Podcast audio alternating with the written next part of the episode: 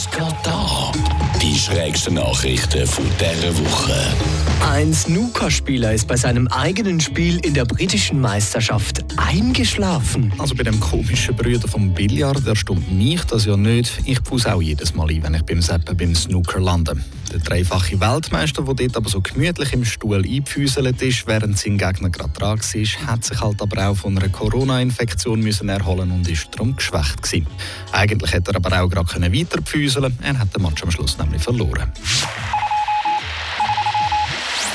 Laut einem deutschen Gericht gilt der Weg vom Bett zum Computer als Pendeln. Die traurige Geschichte zu dem schrägen Urteil. Ein Mann hat sich genau auf dem Zitat Arbeitsweg den Rücken gebrochen, wo er einen Stegen runtergefallen ist. Die Versicherung hat es nicht zahlen, also ist er dann vor Gericht. Ab dann ist es richtig absurd geworden, weil der Mann immer gerade nach dem Aufstehen zuerst am PC gesessen ist und dann halt eben umgekehrt ist, hat die Versicherung müssen zahlen Wäre er eine Viertelstunde später umgekehrt, wo er dann einmal zum Morgen machen oder Kaffee holen, dann wäre es auf seine Kosten gegangen.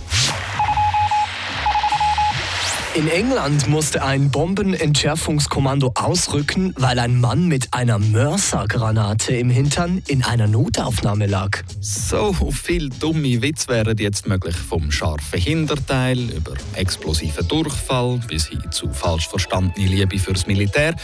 Aber für mich das absolut Beste ist einmal mehr nicht ein Witz, sondern die Realität. Der Mann hat behauptet, er sei einfach ausgerutscht und auf dem Mörser gelandet. Mhm, genau. Ein leid tun hat man dann aber gleich die Leute von der Bombenräumung. Ich meine, es ist ja sonst schon ein ziemlich mieser Job mit all diesen Gefahren und so, aber das Mal ist der wortwörtliche Scheißjob gewesen.